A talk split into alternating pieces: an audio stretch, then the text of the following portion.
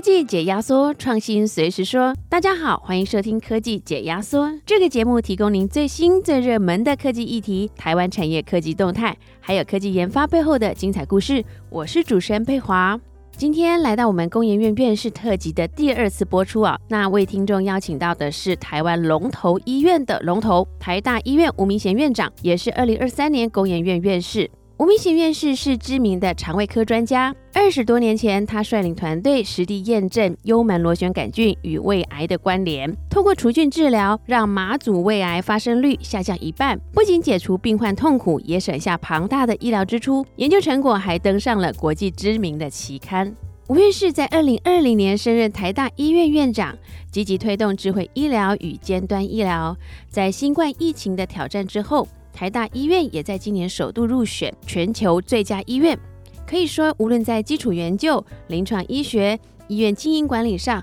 吴院士都立下了典范。今天我们很荣幸的邀请到吴院士来跟我们聊聊他长达三十多年的行医历程，是怎样一步一步的精益求精，带领台大医院达到服务、教学、研究的顶尖成就。好，吴院士好，跟我们的听众打声招呼吧。啊，主持人跟啊各位听众大家好。是，恭喜您荣获工研院院士的荣誉啊。那吴院士行医超过三十年，是内科领域的权威。那想请教您，当初为什么会选择当内科医师呢？啊，因为我从小就喜欢念书，啊，什么书几乎都读。而在啊啊，我们当医师当然会有分所谓的次专科。那内科是啊，应该是所有临床医学的基础，而且它的范围非常广，几乎只要不动刀的啊，内科医师都可以处理，所以它可以解决啊很多的临床问题。而且内科学的知识是随着我们啊医学科学的进步一直在翻新，所以它不管是在啊处理啊病人的问题，或是在啊科学的啊进展上面，都是一个。啊，最有挑战，而且也能够最啊，可以达到我们当一个医生的愿望，也就是解决病人的问题，而且可以与时俱进。有没有什么人或什么事来启发您做这样的选择，立下这样志向？嗯，当初我们在做住院医师之前，都会有所谓的呃实习医师。那我们在实习医师各科室上啊，都会去主要的科，像内外妇儿，还有一些小科都会去。那当时候其实啊啊，特别是我在啊内科的两个啊次专科，心脏内科跟啊胃肠内科都很有兴趣，因为在这两个啊次专科里面，我看到啊我们的啊老师，也就是主治医师，他们的啊视病由亲，而且他们会用他们，因为一个科是最最紧急的，心脏内科常常处理。啊，最紧急的病人，比如说心肌梗塞，而啊，消化内科的病人是当时候最困难的，譬如说，当时候啊，并没有药可医的肝癌、肝硬化，还有肝炎啊，甚至当时候啊，只能控制，但是不会痊愈的消化性溃疡，所以这些都让我觉得非常有挑战性，而且从老师那边，我们也可以啊，看到他们怎么样去解决啊病人的问题，所以这些都是我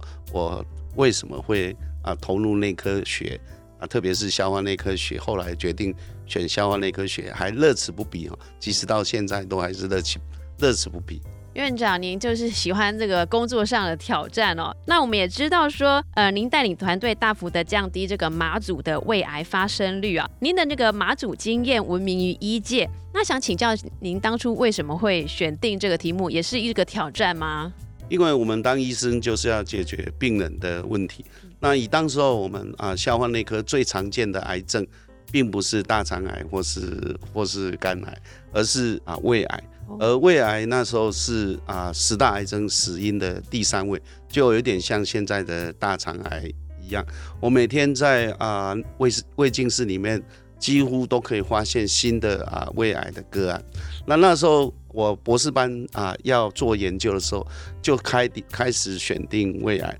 那门诊有个护理师，他是马主任，他说：“你们要做胃癌，我们马祖的胃癌最多。”所以那时候我们就决定啊，到马祖去进行啊胃癌的研究。那刚好那时候啊，在一九八三年的时候啊，马歇尔医师他发现了幽门螺旋杆菌。那到一九九四年的时候，世界卫生组织认为幽门螺旋杆菌除了是造成胃炎跟啊溃疡，它也有可能是造成胃癌的一个主要因素。所以结合啊马祖有众多的啊胃癌的患者，那加上有一个新的啊幽门螺旋杆菌的啊问世，所以变成说我们可以有一个跟过去不一样，在啊处理胃癌啊的方式可以有所改变。那也因为这样子，我们就选定马祖做一系列的有关于啊幽门螺旋杆菌在胃癌的啊诊断跟预防啊，甚至后来我们做的非常成功啊，这个马祖经验也变成世界卫生啊组织的一个预防胃癌的一个典范。是，那我很好奇哦，就是说呃。当时一九九四年，联合国发现说这个幽门螺旋杆菌跟胃溃疡甚至胃癌有一些关系。那后来怎么会很少人或几乎没有人去做这样子的实验？说，哎，就是要这样子去治疗胃癌，而你由您来先做呢？啊，事实上在啊两千零五年的时候啊，诺贝尔奖啊就颁给马歇尔医师跟他的老师啊华人医师。那啊马歇尔跟华伦他们的最大的贡献在。二零零五年，他们在啊诺贝尔奖的致辞里面就写，其实它是改变了啊胃炎、胃花炎跟啊消化性溃疡的病因，也就是说，让我们过去认为啊胃肠的疾病是一个跟胃酸相关的疾病，变成一个传染性的疾病。那传染性的疾病事实上是可以啊治疗，甚至是预防的。那对于胃癌，是因为啊那时候啊大家。啊，在啊，他们已经获得诺贝尔奖以后，大家觉得剩下的问题应该是有没有办法用啊啊根除幽门螺旋杆菌来啊进行胃癌的预防。那要选定这样子的地方，或是从这个角度来切进去，事实上不是那么容易，因为啊，第一个你必须要从慢性胃炎到胃癌的发生，它需要一个很长的啊时间。所以第一个，你必须要啊有一个很好的，就衰减来讲，一个很好的衰减工具。而胃镜显然不是一个很好衰减有没有幽门螺旋杆菌的一个方式。可是后来因为有非侵袭性的啊工具，像啊吹气或是抽血或是啊粪便的抗原这些非侵袭性的工具问世以后，那我们就接下来的问题是要选定一个胃癌高发生率的啊的地方。因为要做这样子的一个临床的啊验证，它第一个你必须要有很足够大的样本数啊，第二个你必须要观察一段时间，而不是马上做，马上就会有结果。因为像消化性啊溃疡做这样子的啊研究，其实很很简单，你只要啊根除幽门螺旋杆菌以后，你就可以去观察它一年溃溃疡的复发率。所以他做这样的研究，做溃疡的研究，可能一年就看到。可是做胃癌的研究，你可能要找几千个人来进行有没有根除幽门螺旋杆菌，跟没有根除幽门螺旋杆菌，然后你还要进行十年以上的观察。我们做呃马祖的啊研究的时候，事实上也验证这个讲的这两个啊点。第一个就是说，我们在啊进行啊全岛的啊。幽门螺旋杆菌衰减，并且给予啊抗生素的治疗，大概在啊五年内，我们就观察到消化性溃疡已经减少百分之七十，也就是说，这这已经是一个临床上有意义、统计上有意义啊。但是五年的时候，胃癌虽然有减少，但是它还没有统计上的差别，一直一直到我们观察到十二年的时候，胃癌的啊发生率啊下降大概三十 percent 左右的时候。我们才观察到统计上的差别。换句话说，这个有时候要做这样的研究啊，常常常讲说十年磨一剑。所以第一个你要刚好有啊胃癌高发生率的啊地区，第二个你刚好要有很好的筛检跟工位的啊组织，当然你要有足够的耐心。所以要要这些因素都加起来，所以台湾刚好我们选定马祖这三个都具备。而且其实这个说起来很容易，但是做起来确实有很多的啊困难。那我想马祖的民众其实啊医嘱的遵从性其实相当的高，然后它又是一个独立的啊区区，所以它筛检阳性来接受啊胃镜的追踪或是胃镜的检查，其实都很高，而且它的啊服药的遵从性也很高。然后它当地的政府其实啊，包括县县政府，还有他们的啊卫生局局长，都非常支持这样的一个大规模的啊筛检幽门螺旋杆菌，并根除啊来看它是不是可以得到胃癌的预防跟减少。所以这些加起来都是我们可以在马祖做出啊全世界啊一流的，而且也啊让啊世界卫生组织啊承认。啊，这个是一个非常成功的经验，也变成一个马祖模式。是，呃，吴院士有提到，就是说这个筛检上面的困难哦，还有这个工具上的，就是非侵入性的这个工具不易取得。我看到资料上面，就是院长您这边是不是有发展了一个就是粪便的抗原？这个可以跟我们说说吗？其实这个啊，台湾的生物科技啊，其实。这个完全是从啊台湾自己开发，因为我们一开始筛检是用啊吹气，当然吹气还是很方便，可是吹气非常贵哈，吹气的价格跟胃镜的价格几乎是差差不多，而且吹气这个是啊外国的厂商，那那时候因为有所谓的啊粪便抗原这样的一个想法，而且粪便抗原是你要啊用啊抗体去侦测，那台湾的啊这些厂商事实上他们是有能力去做的，所以我们啊。我们总共有跟两家台湾的厂商，一个是联华，一个是啊宝林富锦，他们的啊粪便抗原的那个敏感度都可以达到九成以上，所以是很适合啊用来做啊筛检，而且更好更大的好处是，它还可以配合做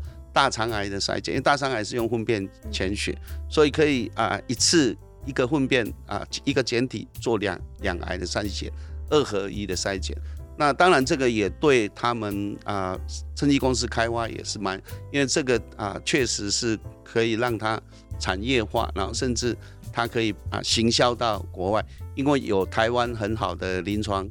啊结果，所以可以啊让它也不只是在台湾啊被健保所采用啊，也可以到其他国家啊采用。对对，院长对于我们的这个呃生医产业的这个国产化也非常的有贡献哦。那马祖经验对你而言啊，那有没有什么特别的意义跟你人生的体验呢？其实这个应该是说，我们常常以前啊在课堂上老师说啊上医医果，中医医人啊下医医病，或者是上医医胃病啊，中医医愈病啊，下医医医病。那马祖就是一个上医的啊典型的的例子，因为过去我们啊都只注重疾病的啊治疗，并不注重疾病的预防，因为认为预防要花很多的钱，而且预防可能啊因为很多啊所谓多因子的疾病啊很难去做预防，但是啊就马祖这个经验来讲，竟然我们可以用一个筛检幽门螺旋杆菌，并根除。幽门螺旋杆菌就可以得到一个癌症的大幅度减少，这个是做医生最有成就的哈。这个我也也常常啊缅怀我们以前已故啊陈定信啊院长，他说医生在多会看病，你也只能影响有限的病人，但是假如你能够啊研究啊突破，那你可以让很多的医生都用你的方法去解救人。然后想，我想在马祖的这样子的一个经验，会让啊，不只是只有在啊台湾啊奉行，事实上我们马祖后来也推广到啊台湾本岛，也大幅的降低了啊台湾本岛的啊胃癌的啊发生率跟死亡率。那这个啊所节省下来的钱，虽然现在大家都说癌症有免疫治疗，有标靶治疗，可是事实上。假如癌症能够预防，它省下来的钱其实更多，所以这个上医医未病或者是上医医果，其实是只有从啊预防医学才能够啊真正的达到。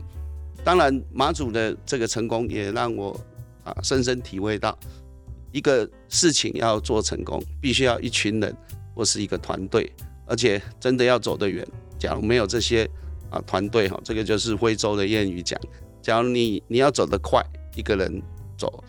但是假如你要走得远，要有一群人一起走。那我想，这个都是让我在啊投入这个啊马祖的这个啊幽门螺旋杆菌的衰减跟预防啊深深体会到的两个很很重要的啊，不管是在啊整个做事情或是啊做做人的一个道理。是的，那您与团队将这个胃癌从国人癌症死因的第三名哦，现在它降降到第八名了。那我想请教吴院士，这个专案现在还有新的进展吗？哦，事实上，除了我刚才讲的啊，二合一筛减，就是我们利用我们的啊粪便抗原，再加上啊配合我们政府，特别是国民健康署在推的大肠癌筛检，就变成二合一。这个是全世界所谓的啊 two in one 哈，就是一个啊一个粪便检体可以做两种癌症的筛检跟预防。那这个是啊这个模式啊，我们也已经啊发表发表在啊论文。啊，也得到啊很高的一个一个一个赞许，特别是对啊胃癌跟大肠癌都高发生率的国家，这样一个模式其实很好。那第二个是啊，我们也因为在筛检，你需要治疗很多的幽门螺旋杆菌，而治疗幽门螺旋杆菌并不是像过去二十年前那么容易，那是因为我们现在随着抗生素的使用啊，抗药性越来越高。所以，我们啊，怎么去解决抗药性衰减最好的抗生素？我们啊，必须要做细菌培养。可是，细细菌培养事实上是啊，非常的啊耗时跟困难。所以，我们也发展了啊分子生物的方法，可以侦测这个啊抗药性。那这个啊，目前也也也是啊，继续在希望将来可以不需要做细菌培养，就可以根据。我们发展出来的分子检测的方法，就可以选择合适的抗生素来治疗啊这些病人。那我想这个对于啊除了治疗的成功率会提高以外，对于减少抗生素的抗药性也是一个很重要的啊一个一个进展。那最后一个进展是，事实上为什么很多国家对这个大规模啊对没有症状的人去衰减啊给他根除幽门螺旋杆？会有一些疑虑，除了因为啊，我们根除的效果不是像一般的感染病那样百分之百有抗药性的问题，那对于这样子的啊，会不会引起啊抗药性增加，或是会不会引起因为肠道除了幽门螺旋杆菌以外，还有其他的有益的细菌，会不会被这些啊抗生素所所消灭掉？会不会引起抗药性增加？会不会减少？啊，这些影响到啊肠道菌的生态。那这个我们最近也是根据我们啊在马祖以及台湾本岛所收集的大规模的啊这些啊数据，我们证实的并不会影响啊抗药性，而且对于啊肠道菌的影响也只是短暂的，并不会因为给两个礼拜的抗生素就会影响你一辈子的啊肠道菌的生态。所以这个都是啊最近很重要的进展哦。那我终于知道，其实我之前在做健康检查的时候，不知道哪一年开始就跟我说，哎，你有幽门螺旋杆菌。然后那时候我就想说，那我该不该去吃药去根除这个呢？其实我有点犹豫，我也不知道说，哎，我去做健康检查，然后做出了有这个菌，那我到底要不要去服药？我是不是应该没事就去服这个药，然后去把它根除呢？假如根据啊我们团队还有在台湾的啊经验，事实上是成年人，假如你有幽门螺旋杆菌，它会在你的胃里面持续的发炎。当然不一定每个人都会变成胃癌，可是你事实上持续的发炎变成啊消化性溃疡的比率事实上是蛮大的。所以一旦成年人有幽门螺旋杆菌，我们会建议除菌。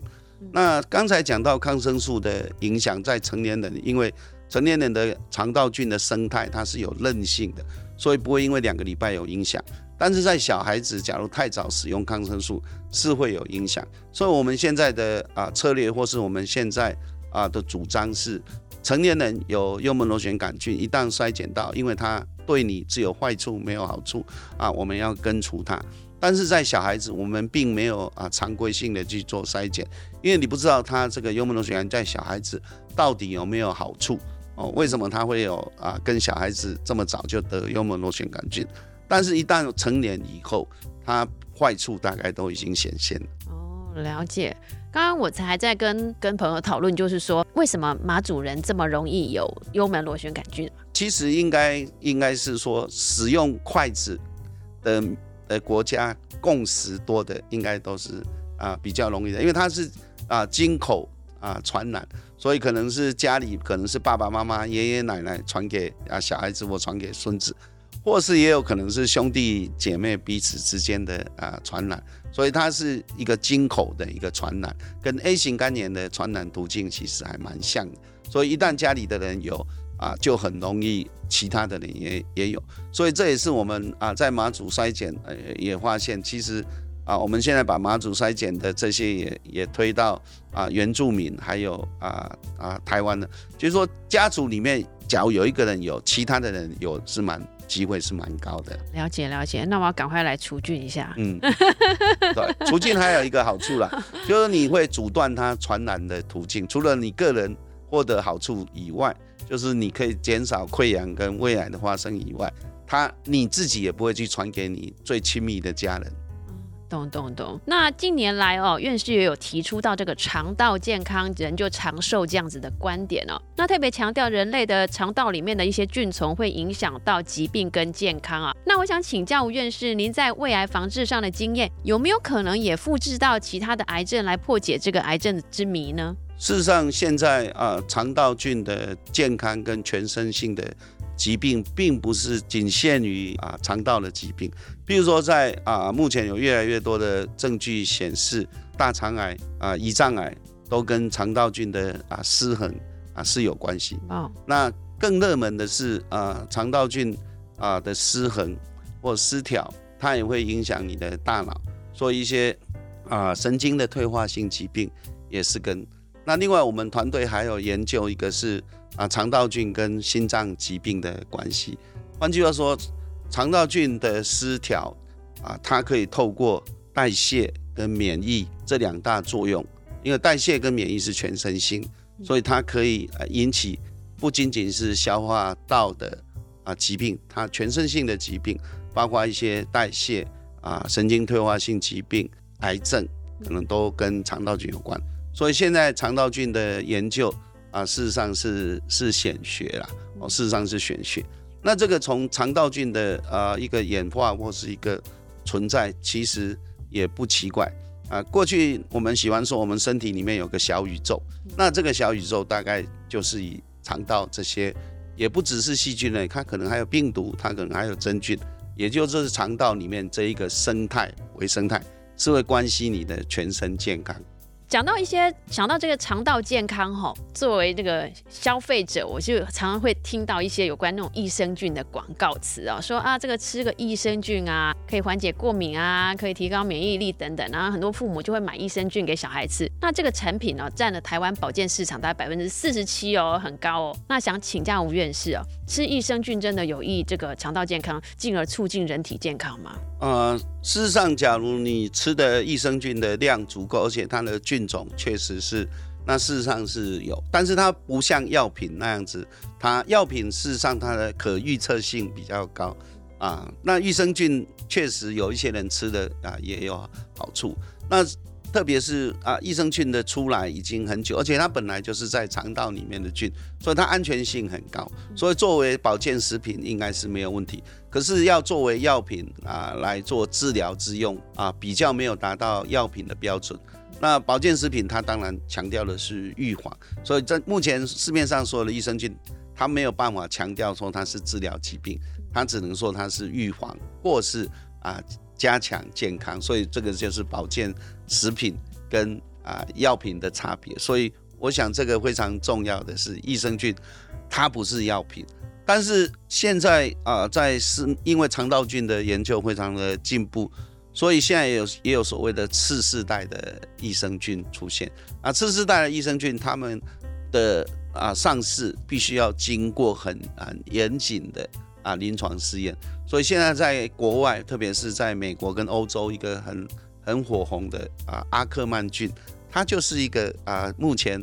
啊最热门的次世代益生菌啊，而且在美国跟欧盟已经都都上市了啊，可是台湾还没有上市，因为台湾目前还没有次世代益生菌的管理的一个一个办法或是一些一些法规。不过这个肠道菌的研究跟益生菌的产生，其实这个是蛮蛮合理，因为过去我们都说啊，病从口入嘛，哈，那事实上你吃什么其实就是什么啊，You are what you eat，这个西方人讲，你吃的这些，譬如说你你吃的这些食物。啊，假如都是比较不健康的啊食物，当然会造成你肠道菌的一个一个失衡。那这样失衡，它事实上是会导致我们很多很多的疾病。好，包括我们过去在研究一些慢性病的发生，也都是从饮食来的。那饮食就是透过肠道菌的影响。那我们益生菌的花园也是基于这样子的理念，甚至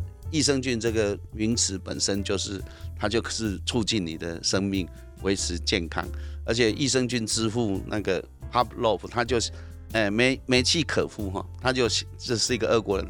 他就写了一本书，叫做《长寿的啊秘密》啊，其实就是他观察到很多在保加利亚的这些所谓的长寿村，他们八九十岁都还可以在田里工作，那主要是他们都喝酸奶，那酸奶也就是啊所谓的啊乳酸菌的。根源，那乳酸菌就是第一代啊益生菌最常被使用的菌种，所以益生菌确实啊，虽然它没不像药品有那么严谨的严谨的临床试验，不过从一些经验性的法则跟观察啊，确实在服用啊是可以有益健康。是是是，刚刚院士有提到，就说那个次世代的益生菌，这个次世代益生菌是可以跟疗效连接在一起的吗？诶，他们都有经过临床试验，哎，这个就是次世代益生菌，它可以，譬如说以阿克曼菌在美国，它是用活菌在卖，那欧盟它是卖的是死菌，那为什么呃死菌也有用？因为它就是它的里面的某个成分就可以达到，那而且他们他们核准是用在糖尿病肥胖，就减肥也可以，糖尿病也可以，那他们发表的数据。大概你服用大概可以降糖化血色素是零点六 percent 啊，所以零点六就很很很很高了呢，不是百分之零点六，是零点六。因为我们知道 HbA1c 降零点六已经降很多，这跟一一口服啊降血糖药物有些也不一定可以降零点六。对对对，这真的是很大的进展呢。是是，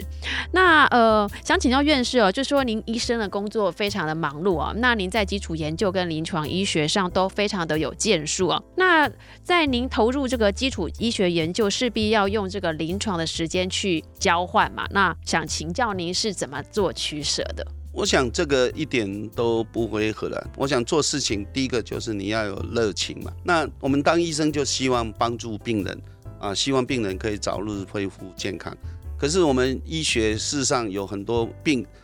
啊，事实上十十年前、二十年前跟现在，可能他不管是诊断、治疗，甚至病因的考虑都不大一样。这就是因为我们化学在临床上有一些还没有解决的问题，我们必须要透过基础的研究才能够厘清。假如没有这些基础的研究，我们现在可能都还在用胃乳片来治疗溃疡，而不是用啊抗生素来治疗溃疡。我们还是认为这是跟胃酸失衡有关，而不是跟它的肠道菌或是因为有幽门螺旋杆菌这样。所以这也是为什么啊我们会乐此不疲，因为你在临床上一定有很多目前没办法解决，那就是要透过。基础研究来得到问题，所以我们常常做临床跟基础，常常会说啊，from bedside to bench，就是从病人在床边没有办法解决的问题，把把他带到实验室去，我们就要带到 bench，bench 是实验室，那实验室得到的成果就 from bench 又可以回归到 bedside，所以这是一个双向的过程，也是医学。啊，不断在持续进步的一个理由，因为现在的医学跟过去的啊十年前、二十年前，其实已经啊很多的啊进步哦。所以，假如没有这些基础研究的人员啊，孜孜不倦的在做这些的研究，我们现在可能还是在用错误的方法在治疗病人理解。那您身为呃台大医院这个龙头医院的的龙头，有没有对于这个基础研究跟这个临床医学上有没有一个适合的比例，或者说您希望能够把它调到一个什么样的状况是最佳呢？啊，我先讲，我常常开玩笑说，我们最近啊有一个我高中的同学，他在克里夫兰啊已经当了十几年的教授。啊，我说你回来台大医院服务吧，哦，他回他就回来台大医院服务。我说我没有帮你减薪呐，哦，嗯，你的你在美国领多少，就是台湾就领多少，只是从美金换成台币，所以所以这个他还是很很愿意的接受。那为什么？因为台大医院它不是一个盈利的机构，所以我们给医生我说两个 F 啦，一个是我们给他很大的自由，就是他在。空间，它发展的空间很大，我不会把你的那个都限制死。你想，你想啊，研究什么，这是你的自由。第二个，我们给它弹性，也就是时间的弹性啊，所以发展的空间跟时间的弹性，空间跟时间都给他，所以我们给他 freedom 跟 flexibility。那多出来的时间，当然是给他做教学跟研究啊。比如说，以我们一个台大台大的主治医师。我们一个礼拜，假如他们喜欢在私人的医院或医学中心，他们喜欢用节数，我们很少一个一个人他会超过五节的啦，呃，五节就是两天半嘛，或是啊很少会几乎排满的啦。当然，可能有些医师他会排的比较满，不过我们临床的 loading 不是把它排满，那剩下的时间是干嘛？是希望你去念书，希望你去做研究，希望你去教学生。我想这个是啊台大医院的啊核心价值。因为我们不是只有服务而已，我们不是只有提供啊目前最好的医疗服务给我们的病人，而是我们要培养未来会看病的医师哦，会服务病人的医师，所以教学很重要。那我们要啊研究病人的问题哈，让目前啊没有办法解决的问题可以得到解决。所以我常常开玩笑说，我们台大医院的医师都比较辛苦，要胡教研哈，呃服务教学研究。但是因也因为我们提供这样子的空间跟时间，或是我们提供这样的自由跟弹性，也能够符合我们的核心价值，他自然就会做。我当然做院长，我会尽量的提升啊我们同仁的待遇。事实上，我当院长以后，我们已经两度的提升我们主治医师的啊绩效奖金哈。但是我想还是啊不能满足所有的人，所以我常常说这个。愿意留在台大啊医院的某个程度是在做置业不单单是事业而已。因为啊，你只要论啊有形的这些金钱，可能没办法满足所有的人。是哦，那您是在二零二零年这个疫情严峻的时候来接任台大医院的院长一职啊？那您是如何带领团队在面临这个工作的风险较高跟这个较高的心理压力之下来，还能保持呃医院内部的这个合作跟协调呢？哦，这个不知道是运气好还是运气不好了哈。这个确实，这个新冠肺炎，他们说是百年一遇，这百年难得一见哈。本来以为会像 SARS 一样半年就结束，结果一拖就拖到三年，现在还有一个长尾效应还在还在继续哈。那在这时候当啊医院的院长，特别是这个龙头医院的院长，当然是。不过在整个抗疫或防疫的过程。我觉得有两点是非常非常重要的，即使不只是对民众来讲啊，对我们自己啊，在医院里面的医护啊，其实也是蛮重要。那第一个是恐慌或恐惧哦，有些人会恐慌恐惧。那第二个是啊，完全不在乎，这两种都不是正确的态度。所以第一个，我们当然我们台大医院有很好的感染科的医师，那我们必须要把这些政策。正确的知识以及正确的状况，给全院不只是啊医护同仁，也要给我们包括我们的行政同仁跟医师医师同仁。所以这时候啊信赖啊信任就蛮重要的哦。这个在防御信任信赖。所以刚开始疫情很严重，是每天都写一封信啊给给我们全院的同仁。后来疫情比较稳定，我们才改成一个礼拜。那现在还在写，就是把一些医院重要的事情。或是防疫重要的事情，因为我觉得啊，沟通是啊非常重要。那恐慌每个人都会有了，因为你你在啊还没有疫苗、还没有药物的时候，特别传染率又那么高，那死亡率又那么高的时候，谁都会怕死，谁都会怕得到啊。所以，但是我我觉得大家要彼此信任，然后正确的啊讯息或正确的啊消息其实是蛮重要，因为假如你在连在医院工作的人。都没有正确的消息，那你怎么去第一线去去对抗这个这个病毒哈？所以，我们防疫视同作战的意思是，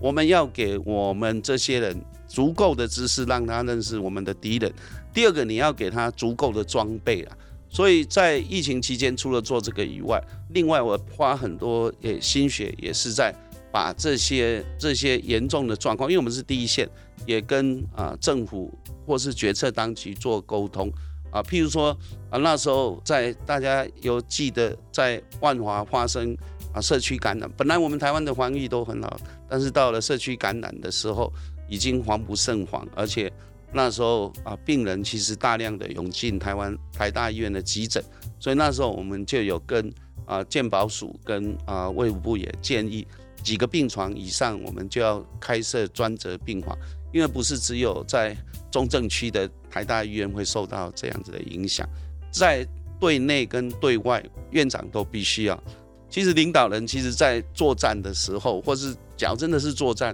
这个指挥官本身必须要有足够的勇气跟足够的眼光，哈，才能够打胜这场仗。那为了安定自己的情绪，我记得那时候疫情最严重的时候。我每天上班来都是先写一遍心经哈，把心经先写好，然后自己先静下来，因为啊要做一个战场的指挥官，你必须要有非常冷静啊的头脑，而且也要有有勇气了。另外，当然最重要的是你那个作战的策略跟政策方向要对。那个时候也是除了我们啊很多的专家，包括感染科的专家给我们意见以外，我们我们自己本身也花很多的时间。啊，在看最啊最新国外的文献以及有关疫情的报道，这些都是当一个院长或是领导人，他必须要啊做的事。是在疫情已经进入了这个常态化的这个之下，真的是非常感谢这个院长，还有感谢台大医院的医护人员。那吴院士同时也是这个台大人工智慧跟机器人研究中心的这个生物医学组的组长嘛，哈。那您认为这个人工智慧跟机器人对未来十年的呃疾病的预防啦、诊断啊，还有治疗，它会扮演什么样的角色？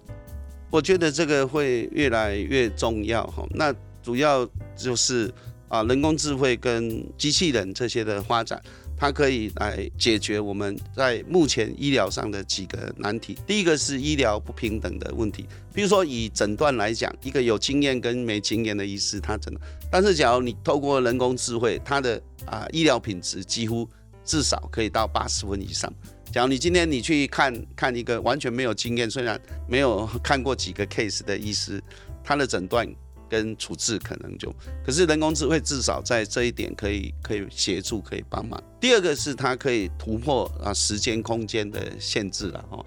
第三个当然它还可以节省掉很多的的能力。那特别这个在呃目前呃尤其是全世界啊先进的国家都面临高龄化跟少子化这双重的威胁。高龄化的意思是这些病人啊或是这些高龄的人。他使用医疗是最频繁的哦，这个我们六十五岁以上的人，他可能是啊三岁以下的，是他不管是医疗的花费，或是使用健保，或者使用医疗医疗资源，他都是他的几十倍，甚至有人说几百倍都有可能。那面临少子化是他的意思是照顾的能力又不足，所以啊这个发展这个人工智慧啊机器人这些是可以。除了我刚才讲的是医疗平权，就是至少大家都得到一个起码的医疗水准，而且机器人还会不断的进步了。它它是二十四小时啊，它是非常自律的。那人人会累，人人不一定会自律，所以这一点就学习上来讲，它一定会越来越好。第二个是时间跟空间的限制，因为譬如说你可以透过啊远距，那当然第三个就是节省下来的人力，节省下的时间，可以让我们。医护同仁啊，减少他的血汗，所以这些都是为什么我个人觉得这个数位化医疗或是智慧化医疗，绝对是未来医疗一个很重要的一个因素。那最后还有一点，为什么我觉得这个蛮重要？因为其实像我们现在这些所谓的穿戴式的，它可以让我们个人掌握自己的健康状况。因为你去看病，你通常只有十分钟或几分钟你就陈述。可是假如你自己平常你在家里都有量，比如说量测血压，你平常都有在家里量，总比你只到医院量一次，那个我想。就整个趋势来看是更准，所以这一个我们叫做医疗护权，就是 empower 这些数位化医疗，将来是也要 empower 给病人。换句话说啊，病人对自己的身体健康的掌握，可以透过这些，他可以掌握的更清楚。这个也是我觉得在我们推广数位医疗或是智慧的一个很重要，因为健康要靠自己啊。疾病是靠医师没有错，但是健康一定要靠自己。你要掌握自己的健康状况，而且这个也是未来我们啊实施啊所谓的预防医疗。你假如你都知道你的血糖、血压不大稳定，那你当然就要及早服用药物，或是及早透过非药物性的方法，比如说减重啊、吃健康的饮食啊、早一点睡觉、不要熬夜，或者是避免烟酒，这些当然就可以让你预防。以后因为高血压而脑中风啊，预防因为糖尿病而导致心脏病，所以这些都是为什么？我觉得数位化医疗或是智慧医疗，在未来的医疗一定会越来越重要。是英国这个伊丽莎白女王啊，她在过世前三天还在上班哦，那让世人都充分体认到这个成功老化它真正的意义哦。那台湾都即将进入了这个超高龄社会，那对一般民众来说，要怎样才能达到成功老化呢？你有什么建议？大家都会非常羡慕了，它其实就是我们说的。福禄寿哎三全啊，这个英国女皇是我们大家的的榜样哦。她去世前三天还可以正常的接见那个首相哦，但是大部分的人啊，以我们自己台湾的统计，我们呃生命结束前七年几乎都是一个不健康的一命。所以现在怎么让台湾的国民可以啊活得老啊活得老已经不是问题，但是要活得健康，甚至可以像英国女王这样。我想民众第一个必须要啊，对自己的健康做更多的投资，做更多，因为健康是需要投资的。以我们现在健保健保来讲，大家以为有健保就会更健康吗？其实不是，健保其实是疾病保险哦，疾病保险，你生病了它才给付哦，你没有生病，你要做健康促进这一部分还是要靠自己啊，对自己的投资。啊，除了我们在生活上必须要知道这些健康势能，我想民众必须要知道哈。这个啊，我想我们台湾在这一方面还有很多可以努力的啊。健康教育不是用来考试的，健康教育是用来实践。所以这个健康势能这一步，那也只有这样子，我们整个包括连医学界的概念、我观念都要改变，就是。我们必须要从疾病的医学走向健康的医学，就是大家更注重啊健康。那医学也是可以预防胜于治疗的，所以第二个观念的改变是要从治疗的医学变成啊预防的医学。所以从疾病的医学变健康的医学，从治疗的医学变成预防的医学，这是我我觉得只有这样子，你才能够啊真正的健康老化啊，因为你自己需要做的事情啊比较多，而不是等生病了。因为你生病了，到医院只能恢复健康啊，不会更健康。嗯，的确是。那作为台大医院的院长，您如何带领台大做到呃成功老化这样子的目标呢？我们当然就是尽量，除了透过我们，我们最强的就是教学跟研究，服务当然我们也也很好。大家可能不知道，我们现在在云林有一个国家级的啊高龄啊医学跟健康福祉中心，这是由政府投资。啊，跟国务院一起的，那这里面健康老化就是他们研究的一个重点。那在我们总院这边，他我们当然我们的尖端医疗，或是再生医疗、细胞治疗，或是智慧医疗，也都是为了要应应啊这个未来医疗的一个发展。这也是我一上任就安倍一样，射出三把剑，就是我们我们在研究上面，我们就是有三大块，一个是智慧医疗，一个是尖端医疗。智慧医疗、尖端医疗，还有细胞治疗跟再生医疗这三块，这三块是我非常重视的。